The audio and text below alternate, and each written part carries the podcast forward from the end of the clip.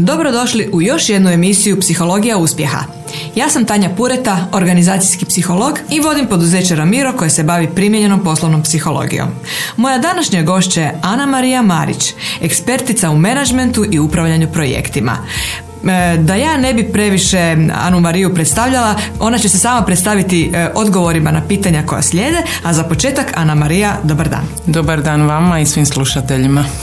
Dakle, Ana Marija, ja sam vas upoznala kao osobu s velikom ekspertizom na području upravljanja kompleksnim međunarodnim projektima, organizacijama i kriznim situacijama.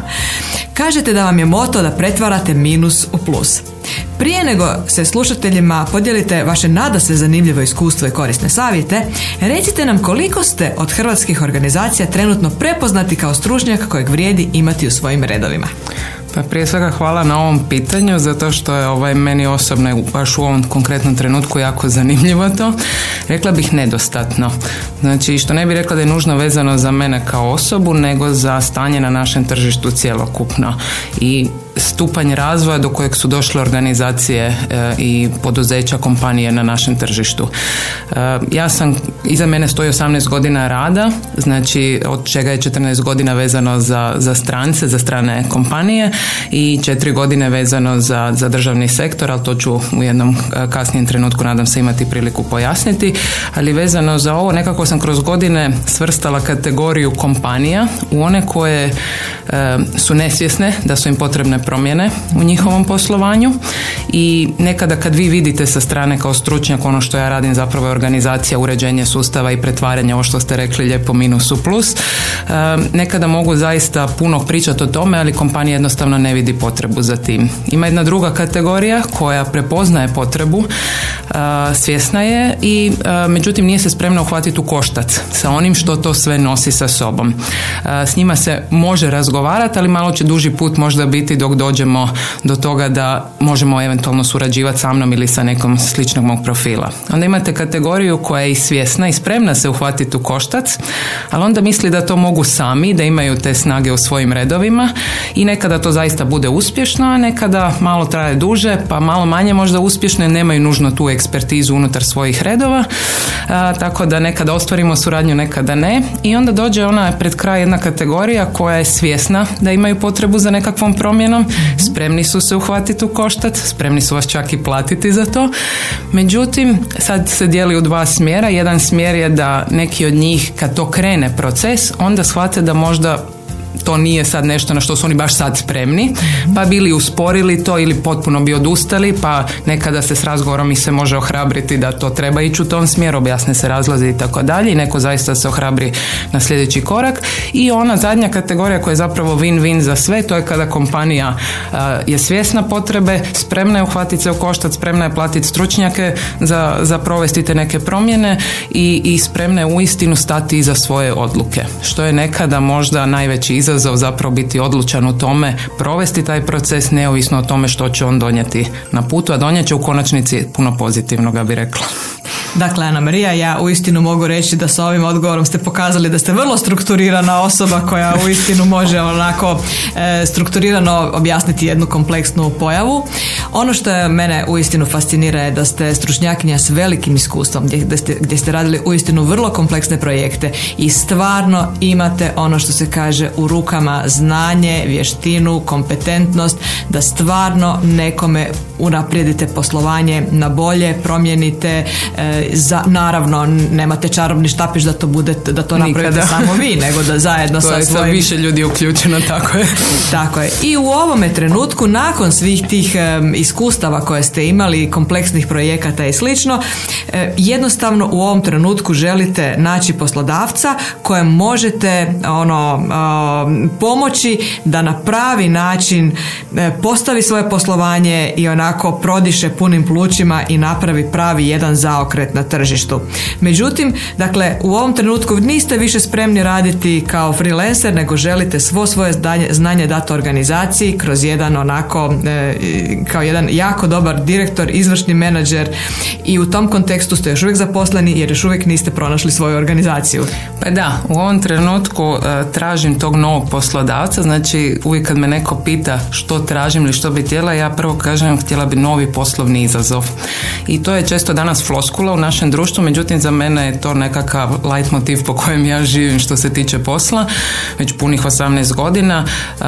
Mora mi biti zanimljivo, mora mi biti izazovno, mora biti na neki način kompleksno, da mogu zapravo primijeniti sve što sam do tada naučila, sva znanja i vještine, da mogu primijeniti iskustvo koje sam stekla u ranijim godinama, ali da imam također prostor i neke druge ljude na tom putu naučiti nešto za njih novo, ali da istovremeno i ja mogu naučiti nešto novo. Tako da e, mislila sam da sam pronašla nešto takvo ovaj, u prvom dijelu ove godine, međutim oni su spadali nažalost u, u, u ovu kategoriju gdje je sve bilo spremno, međutim kad su krenule promjene onda se dogodilo onaj, onaj efekt možda je ovo malo previše ili prebrzo za nas.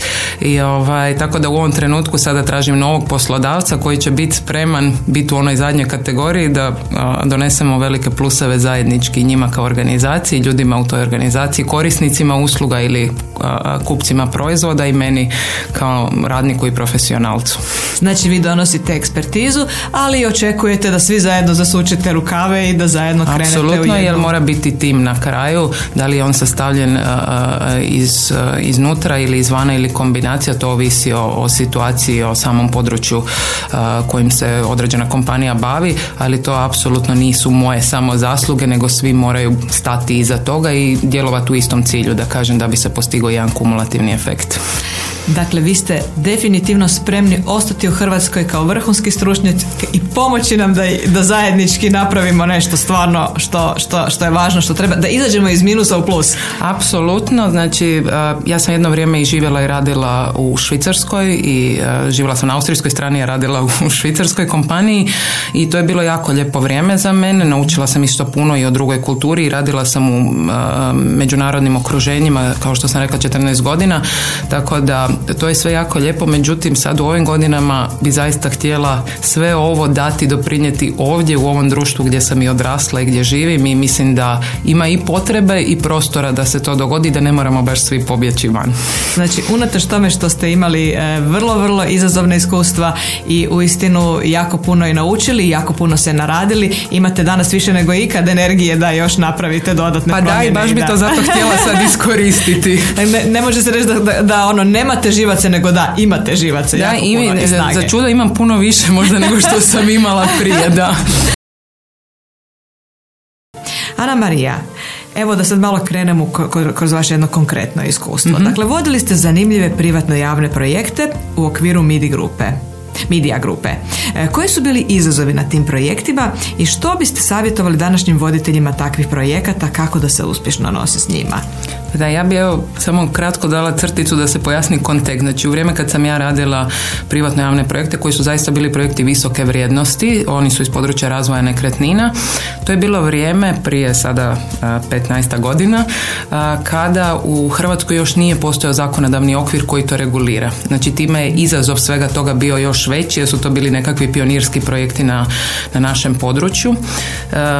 Ono što je bilo iznimno bitno i za tu vrstu projekta, privatno javni gdje se to posebno ističe, ali i kroz svih mojih 18 godina rada, možda najveći izazov budu vam interesi. Što pojedinačni, što skupina ljudi, ono što se popularno zove stakeholderi, razno razni.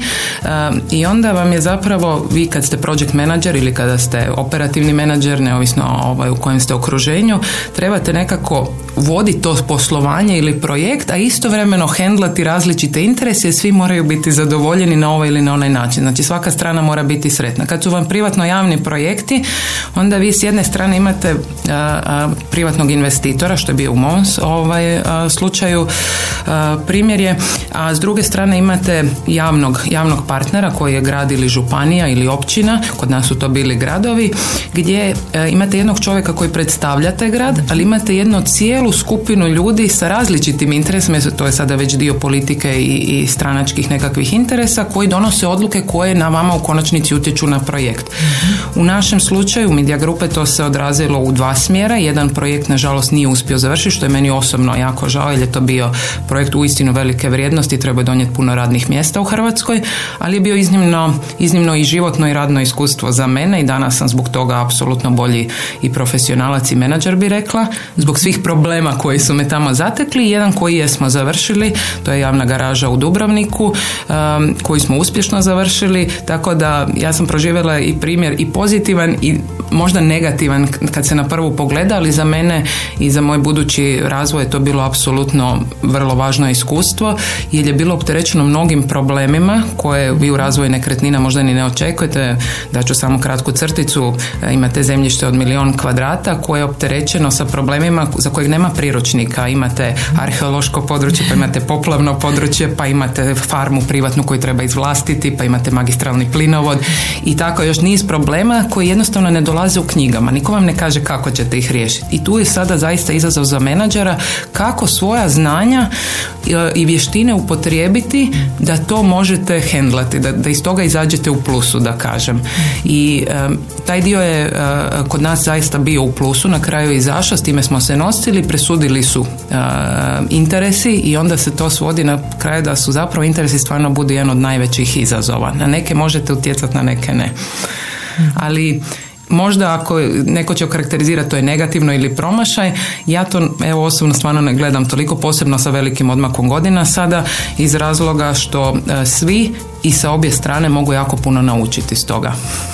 Da, biti spremni za neko novo partnerstvo da bude, da bude uspješnije i da se realizira s obzirom da nam trebaju e, i tako Što mislim da danas i je slučaj u Hrvatskoj baš zato što je došao kasnije zakonodavni okvir, danas je puno lakše u tome plivati i sigurna sam da je e, su naši projekti djelomično utjecali na to jer je bilo puno razgovora sa zakonodavcem upravo oko tih okvira. Tako da je to su bili početci koji su možda dali nekakav pečat i smjer za neke stvari koje su se kasnije događale u Hrvatskoj. Tko vas je učio project managementu ili upravljanju projektima ili je to bilo onako, bili ste bačeni u vatru i niste ni sami znali što vas je snašlo i kako ste se izvukli iz toga? Pa da, ja, ja sam bila bačena, dobro ste ovaj pogodili, ja sam bila bačena u vatru jednostavno se dogodio stjecaj okolnosti i zapravo kad pogledam cijeli svoj radni put je tako nekako se događao svih 18 godina. To je bio trenutak kad ja zapravo uopće se nisam planirala vratiti u Hrvatsku, ja sam još uvijek radila vani i nisam imala apsolutno nikakav plan se vraćati ovdje. Dogodio se jedan slučajan susret sa sada mojim bivšim direktorom. Oni su taman pokretali i kompaniju i, i projekte u Hrvatskoj i pozvali su me da li bi se željela priključiti timu. Ja sam rekla pa zašto ne, to je ono novo područje za mene, veliki projekti, prostor za učenje i jednostavno sam obje ručke prihvatila i snađi se druže što bi neki rekli u tome. Morala sam proplivati i vjerujem da sam vrlo uspješno proplivala u tome. Što je dalo temelje da kažem za ovo što se kasnije događalo na mojem profesionalnom putu. E, recite, koliko danas je važno za jednu za uspjeh jedne organizacije da razumije koncept upravljanja projektima. Je li to nešto što je rezervirano samo za te kompleksne projekte mhm. ili je to nešto što je recimo nekakva ono, e, nekakav uvjet e, koji je temelj poslovanja u bilo kojem e, obliku i kako da danas poslodavci svoje menadžere recimo nauče tome. Jel trebaju znati tako nešto kompleksno ili možda nešto manje? Hvala vam na ovom pitanju. Za mene, iz razloga što je to za mene zaista jedno područje, prvo koje imam strašnu ljubav prema projektnog menadžmentu, iako sam u svom razvoju unazad par godina krenula u smjeru operativnog i generalnog menadžmenta, jer smatram da je projektni menadžment baza i temelj svakog dobrog poslovanja. Nije rezerviran apsolutno za velike projekte, što potvrđuje i teorija. Ja po meni, po mojem mišljenju, to je princip rada koji bi zapravo gotovo sve kompanije trebale usvojiti. E, ko usvoji logiku i način razmišljanja kako je projektni menadžment posložen, znači to ne znači da mora znati 49 e, projektnih procesa, ali ako uhvati logiku i način razmišljanja, sigurno će e, u svojem svakodnevnom radu, na malim projektima, na većim projektima, na radnim zadacima, znači u zaista u svakodnevnom radu postizati bolje rezultate. To nije moje mišljenje, to je jednostavno dokazana sada već već praksa i ja u svako novo okruženje u kojem dođem ne učim ljude biti project menadžeri, ali na neki način im jačam kompetencije da to usvoje takav način razmišljanja. Zato što je on strukturiran, ima točno jasan put kako se kreće od početka do kraja, znači koji put trebate proći i vi taj put onda prilagođavate okolnostima i kontekstu u kojem se nalazite. Znači, apsolutno je jednako primjenjiv i na male projekte, na male zadatke i na velike projekte. Znači, nije potrebno službeno imati veliki projekt da bi to usvojili, a može vam donijeti jako velike rezultate i mnogo, mnogo uh, više, da kažem, onih pluseva kojima svi težimo. Vjerojatno, kako se kaže, vrag je u detaljima, što znači da. jako puno, jako puno tih nekakvih možda stvari o kojima treba obratiti pažnju na putu između ideje i realizacije može pomoći to jedno dobro znanje upravljanja projektima. Tako to vam upravo projektni menadžment donosi. Dobro ste rekli, vrag je u detaljima, znači projektni menadžment se bazira na jednom beskonačnom nizu detalja. I kad vi svaki dan od prvog momenta od kad počnete razmišljati o poslu taj dan do prije nego što završavate, razmišljate o svim bitnim detaljima onoga što se događa i na čemu trenutno radite, apsolutno minimizirate rizike i povećavate mogućnost za uspješniji rezultat. Pa evo, ja isto mogu reći iz svog iskustva da danas imamo menadžere koji imaju jako dobre ideje, a nemaju taj kako iz, mm izrealizirati. S druge strane imamo one koji su stalno u operativi i nedostaje im jedna šira slika, jel da se malo odmaknu i pogledaju kako tu ideju izrealizirati. Dakle, ili imamo one koji imaju ideju ili one koje stalno nešto rade, a ove koje, koje znaju kako, kako nešto pretvoriti ideju u nešto realno, e, to je recimo jedna generalna vještina koja većini danas danas menadžera nedostaje. Tako da e, drago mi je da ste to još... Da. da, htjela sam reći koja su, i vaše iskustva su isto takva, jel? Moja iskustva su isto takva i to je e, nešto gdje sam se ja spontano zapravo na svom putu e, glupo je reći možda od, odlučila, mhm. ali nekako me put usmjerio na to da pokrivam i područje ideje, vizije i, i nekakvog smjera u kojem se treba kretati i realizacije kako to zapravo ostvariti. Mhm. E, nekada dođete u organizaciju gdje fali oboje, nekada dođete u organizaciju gdje postoji jedno, pa radite taj nekakav most između mhm. ovaj, te dvije strane i nekada jednostavno pomažete kompletnu sliku promijeniti. Tako da, ali apsolutno e, je jedna ekspertiza koja bi rekla generalno nedostaje na našem tržištu. I možda područje e, rada u nastanku, da kažem, za buduće menadžere. Sjajno.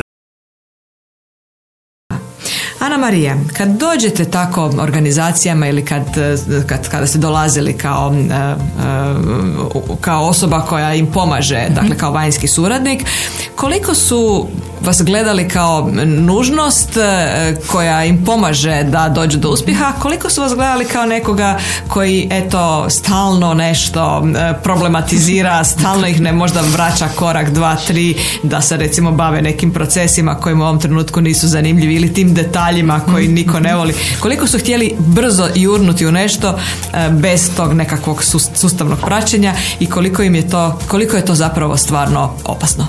Pa ja ću vam evo pokušati dati početni dio odgovora kroz jednu rečenicu koju je meni moj prvi šef s kojeg sam pratila svojih prvih pet godina rada, a, jedan vrlo uspješan menadžer, rekao, kaže, kad je selio u ovaj, odnosno mijenjao je kompaniju i prešao u Poljsku, a ja tada nisam htjela ići dalje za njim u Poljsku on je mene nazvao mjesec dana nakon toga i rekao je, Ana, ja bi volio da ti ipak dođeš u Poljsku sa svim svojim onim osobinama zbog kojih te ljudi nekada ne vole.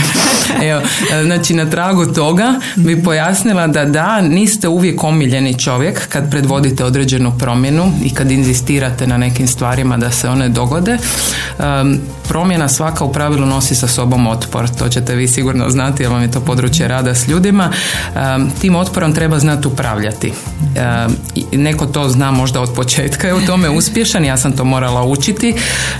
međutim, kada uspijete taj dio savladati i naučiti se nositi sa tim dijelom i bolje uspješnije upravljati ljudima u tom prvom početnom dijelu kada se nastaje otpor, onda će i ovaj dio kasnije biti lakši. Kad dođu prvi rezultati, zato ja u praksi često se trudim ići s onim quick wins, što zovu, znači brze, brze pobjede, brzo stići do nekakvih uspjeha, koji su možda manji, ali kumulativno čine jedan veći, koji daje nekakav zanos i elan ljudima i daje im motiv da idu dalje. Prvi put počinju tad shvaćati da to što radite ili na čemu inzistirate ili u kom smjeru ih recimo malo pogurnete je ovaj, e, vide rezultate toga. I kad vide rezultate onda i oni nekako prigrabe tu ideju zašto mi trebamo sada to tako. Tako da je to zapravo e, stvar jednostavno rada s ljudima sa e, malo više nego što sam ja u mlađim godinama mislila. da, i, ovaj, i na kraju to može biti vrlo uspješno, ali trebate svakako pridobiti ljude da, da zagrizu, da kažem zašto to. Treba im pojasniti, znači trebaju biti mhm. vođeni kroz taj proces i treba im biti apsolutno jasno zašto se nešto čini. Što je iz mog iskustva također nešto što u našoj praksi nedostaje, se često nametnu odluke, mhm. a djelatnicima i zaposlenicima koji čine krvotok zapravo možda jedne organizacije, mhm. ostane nejasno zašto. I onda kad vi njima to servirate ko naredbu ili rekao je ona je od ozgora, onda to njima baš i nije napeto da oni po tome postupaju. Ali ako im se približite i pojasnite i na transparentan način nekako im prikažete što se želi postići, zbog kojeg razloga i gdje koji su učinci toga i pozitivni efekti kako za njih, kako za ostale, onda su puno, uh, uh, puno bliže tome da prihvate uh, promjenu i da sa vama zapravo i kroče tim putem dalje. Sjajno. Meni je jako drago što ste rekli da ste prije, da ste prije shvatili da su vam projekti, procesi i procedure nešto što vam ide prirodno, nešto što vidite točno kako treba izgledati i vjerojatno su vas onda ljutili ti spori ljudi koji ne razumiju da, da. kako to da ne razumiješ da je to važno. E, koliko ste zapravo e, bili, e, dakle u jednom trenutku ste shvatili da, da je promjena će biti onoliko brza koliko brzo je u ljudi prihvate i, i ponesu.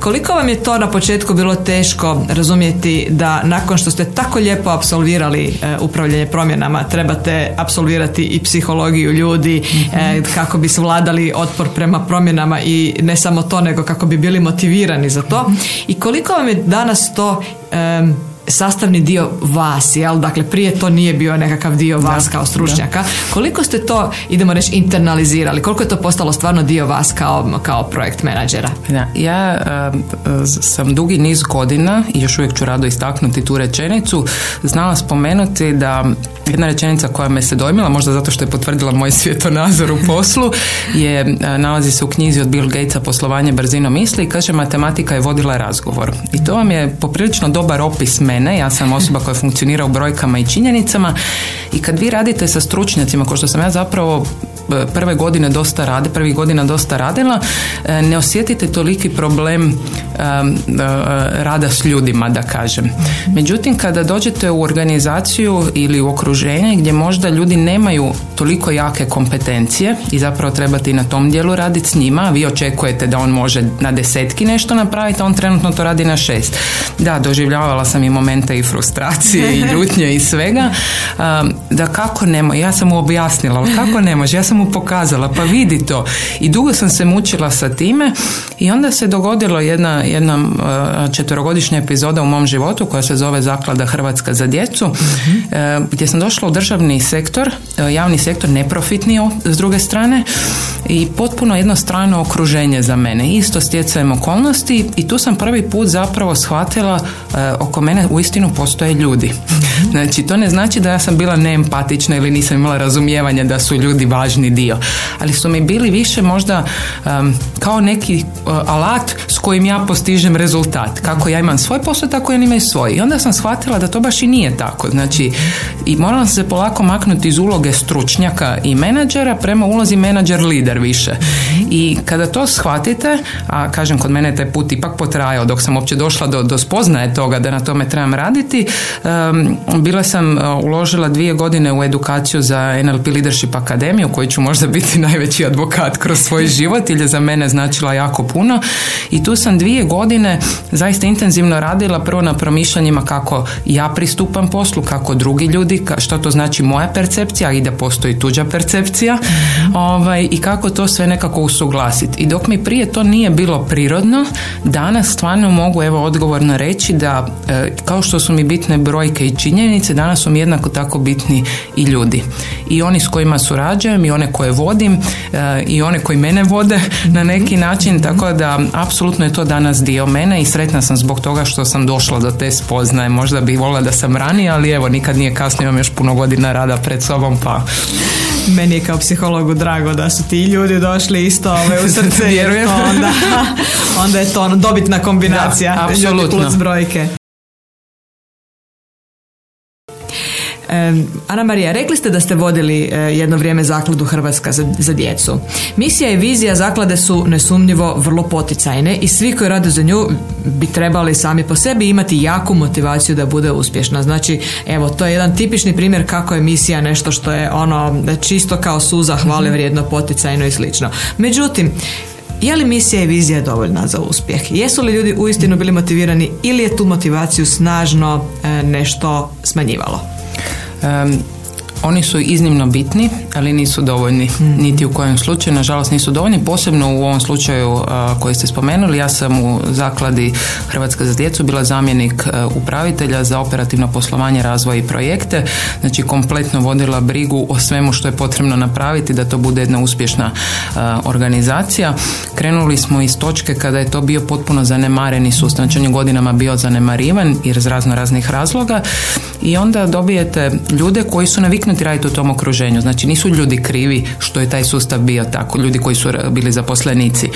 Međutim, vi i dalje imate cilj i e, s vremenom ja kako svemu se trudim pristupiti maksimalno profesionalno, pogotovo stvari koje zaista smatram bitnima, tako smo i, mis, i misiju i viziju i vrijednosti e, definirali uz e, jednu stručnu podršku u tome, znači da nas baš službeno provedu kroz jedan proces na drugi način nego što sam ja možda bi napravila, baš da se promisli o svakoj riječi. Kada smo to definirali, e, ja sam e, zaista se svima potrudila objasniti da to nije floskula i ne, ne smije biti floskula. Znači to je nešto što treba živjeti. Što često bi rekla iz mojeg nekakvog osobnog iskustva i mišljenja nije slučaj u, u kompanijama. Često se to e, definiraju nekakve formulacije koje lijepo zvuče i onda se čudimo kako to ipak nije tako i dođemo do nekog nesrazmjera. Ja sam se u zakladi uistinu trudila da to što smo definirali da bude nešto što mi živimo u zakladi. Znači da svaka riječ, svaki zarez je bio pomno promišljen i bilo mi je bitno da se svaki zaposlenik zaklade slaže sa time. Znači da se može s time na neki način poistovjetiti, usuglasiti i postupati prema tome. I onda kad vi skrenete u svakodnevnom radu malo u nekom drugom putu ili nekog zaposlenika, onda je bitno podsjetiti se na to, jer je to nekakav smjer i vodilja koja vas vodi kroz zadatke. Iz toga se onda izvode strateški ciljevi, operativni ciljevi, radni zadaci i tako dalje. I kada to imate na umu, onda sad treba ove druge stvari provesti, biti odlučan u promjenama, biti svjestan i pozitivnih i negativnih strana, e, tako da to je bitno, nije jedino dostatno za uspjeh, znači tu je jako puno rada koje slijedi nakon toga, ali ako to uspijete provesti na razini organizacijske kulture i klime, da to zaživi, onda ćete imati puno lakši posao u daljnjim, daljnjim koracima. Koliko je to moguće kada se radi o javnoj upravi? Naravno, ovaj, to, to pričam mm-hmm. iz, s obzirom da ste imali ovaj, iskustvo iz prve ruke jer je zaklada potpadala pod vladu, jel? Pa meni su svi uvjeravali da je to nemoguće, da mhm. želje koje ja imam, standarde koje namećem, da je to zaista previsoko, da to jednostavno da to nije moguće ostvariti. S druge strane, ja sam osoba koja baš ne prihvaća riječ nemoguće. Mogu prihvatiti da možda ne može na jedan način na koji sam ja zamislila, pa treba tražiti drugi način, ali baš da je nešto nemoguće, to skoro nikad da neću priznati, znači uvijek ću se potruditi naći način. E, da je bilo izazovno je, bilo iznimno izazovno i puno je teže neke stvari primijeniti u državnoj upravi ili u državnom sektoru nego što je to u privatnom. Nešto što vama u privatnom profitnom sektoru treba jedan papir ili jedan telefonski poziv, ovdje trebate možda napisati tri ugovora ili novi pravilnik ili e, veliko, e, veliki dopis nekome ili tri takva dopisa ili deset nekada, pa trebate čekati jedno dva mjeseca da se održi nekakva sjednica na kojoj će se nešto razmotriti, tako da je put je možda teži, kompleksniji i mukotrpniji u nekim trenucima, ali da je moguće je moguće. I ja sam apsolutno u tom smislu optimist i idealist možda na jedan način i volila bi kada bi Zaklada Hrvatska za djecu koja je danas iznimno cijenjena institucija, a nije startala sa te pozicije i prepoznata od javnosti i, i od svojih glavnih stakeholdera, volila bi da ona danas služi kao primjer nekim drugim institucijama, agencijama, tijelima državne uprave, znači ili državnog i javnog sektora i kompanijama koje su u tom sektoru, e, da se te neke stvari mogu. Znači samo treba prilagoditi način segmentu ili e, tom sektoru u kojem se nalazi. Ali apsolutno moguće i uvijek ću biti advokat za to da treba takve promjene provoditi. Kako motivirati ljude u kojem, koje uistinu moraju raditi u takvom jednom zahtjevnom okruženju, čekati nešto nekoliko mjeseci, baviti se tim, idemo reći, dijelovima posla koji nisu onako, gdje se ne vidi trenutačan rezultat koji zahtjeva puno aktivnosti. Kako održati tu visoku razinu pozitivne motivacije? Evo, koja bi bila vaša formula uspjeha?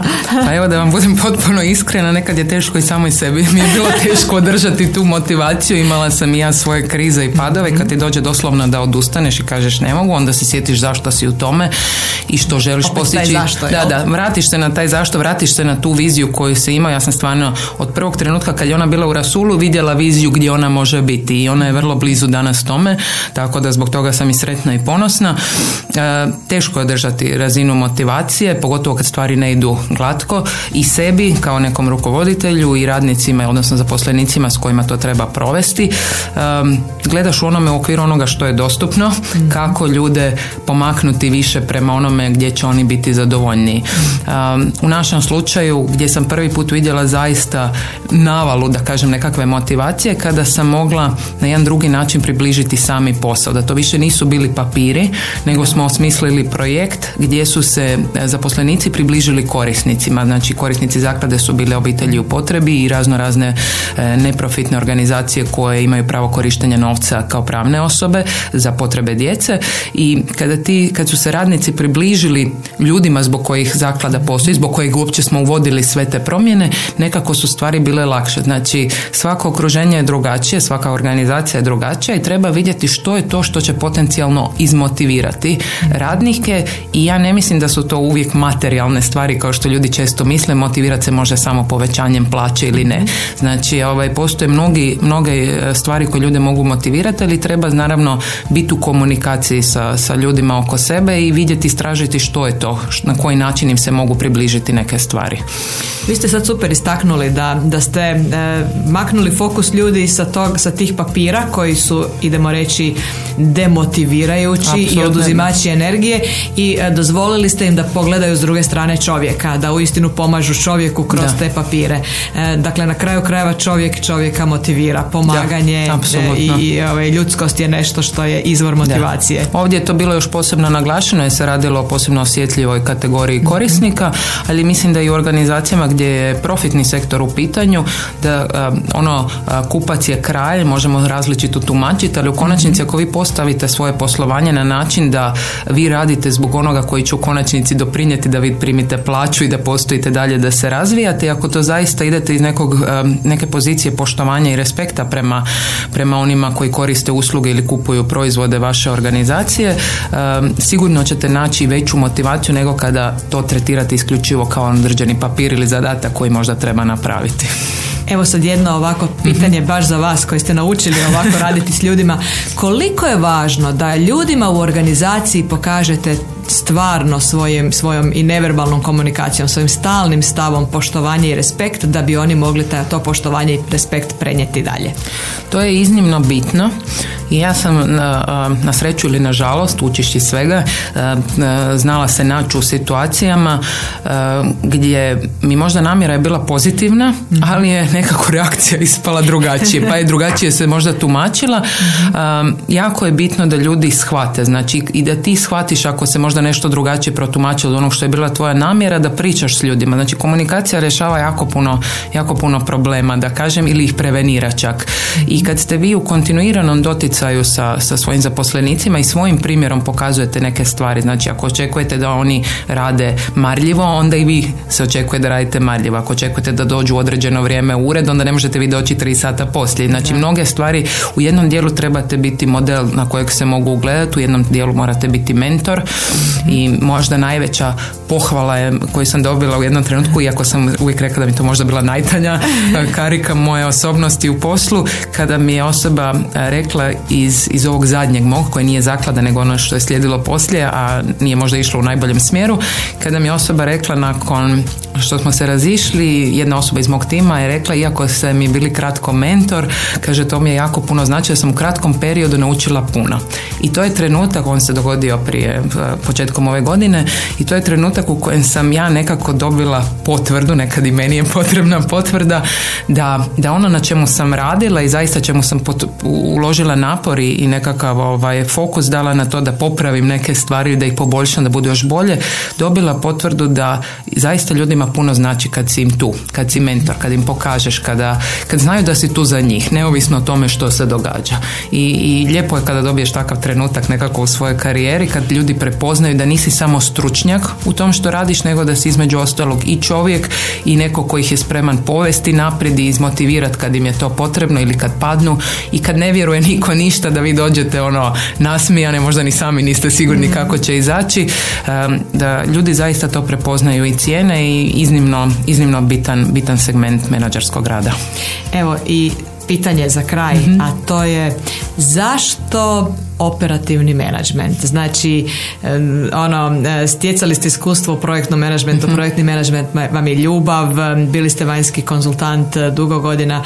Što je to e, zbog čega bi sada htjeli biti u jednoj organizaciji i onako dugoročno ju razvijati? Evo, otkud taj motiv, koja je ideja iza toga, zašto? Da, evo, to proizlazi iz mog iskustva sa zakladom. Znači, to sam napravila na jednom sustavu, kažem, u potpuno nepoznatom okruženju za mene do tada um, i to je jednostavno e, logična nadogradnja iz moje perspektive mog dotadašnjeg rada, znači naslanja se na sve što sam radila, išla stepenicu po stepenicu. I sada ono možda što sam cijelim tim putem na neki način svjesno izbjegavala bi sada htjela prigrliti sa novim znanjima i ta e, NLP Leadership Akademija što sam spomenula dvije godine sam zaista uložila trud da bi izučila neke nove stvari, tehnike, promijenila neke perspektive, na drugi način sagledala svoj posao i ljude s kojima radim. I sada bi sva ta znanja, uključivo ona stručnja znanja koja sam sve ove godine stjecala, htjela primijeniti u jednom sustavu. Znači jednom konkretnom sustavu i jednom kompleksnijem okruženju testirati i svoje granice i naravno granice tog, tog okruženja. Pomaknuti i dalje rasti u tom području. Tako da za mene je to jedna kroz sve ove godine prirodna nadogradnja svega što sam do sad radila i sazrelo je vrijeme da, da možda ono što sam izbjegavala na neki način da sada potpuno prigrlim. Dakle, koju, evo sad ovako, ukratko, koju dodanu vrijednost bi donijeli odmah organizaciji? Pa donijela bi pozitivnu energiju, da kažem, um, kojom trenutno prštim puno više možda nego sve godine prije, baš zato što mi je entuzijazam možda nikad veći, da kažem. Unatoč kao kad se pogleda kako je stanje na našem tržištu, meni stvarno entuzijazam je sad nikad veći, jer kao da mi se otvorilo jedno novo područje ili nova perspektiva u cijelom tom svom radu. donosim ekspertizu stručnu, donosim um, menadžerski pogled na, na, na okruženje, ali sa iznimno važnim pogledom na ljude i sada to nekako sve treba zaokružiti da kažem i mislim da e, sve ono što sam radila prije da sad mogu sa još jednom dodatnom energijom i entuzijazmom dati još više. Ana Marija, e, hvala vam na ovom razgovoru, hvala što ste bili e, moja gošća u emisiji i jako sam sigurna da, ćete, e, da će vas netko prepoznati, da ćete ostati u Hrvatskoj i da ćete pridonijeti napretku jedne organizacije na pravi način i pronaći mogućnost da date sve svoje potencijale, ne samo potencijale nego realizirane potencijale na pravom mjestu sa ljudima evo kojima je stalo da zajedno s vama pretvaraju minuse u pluseve. Hvala lijepa. Hvala vam.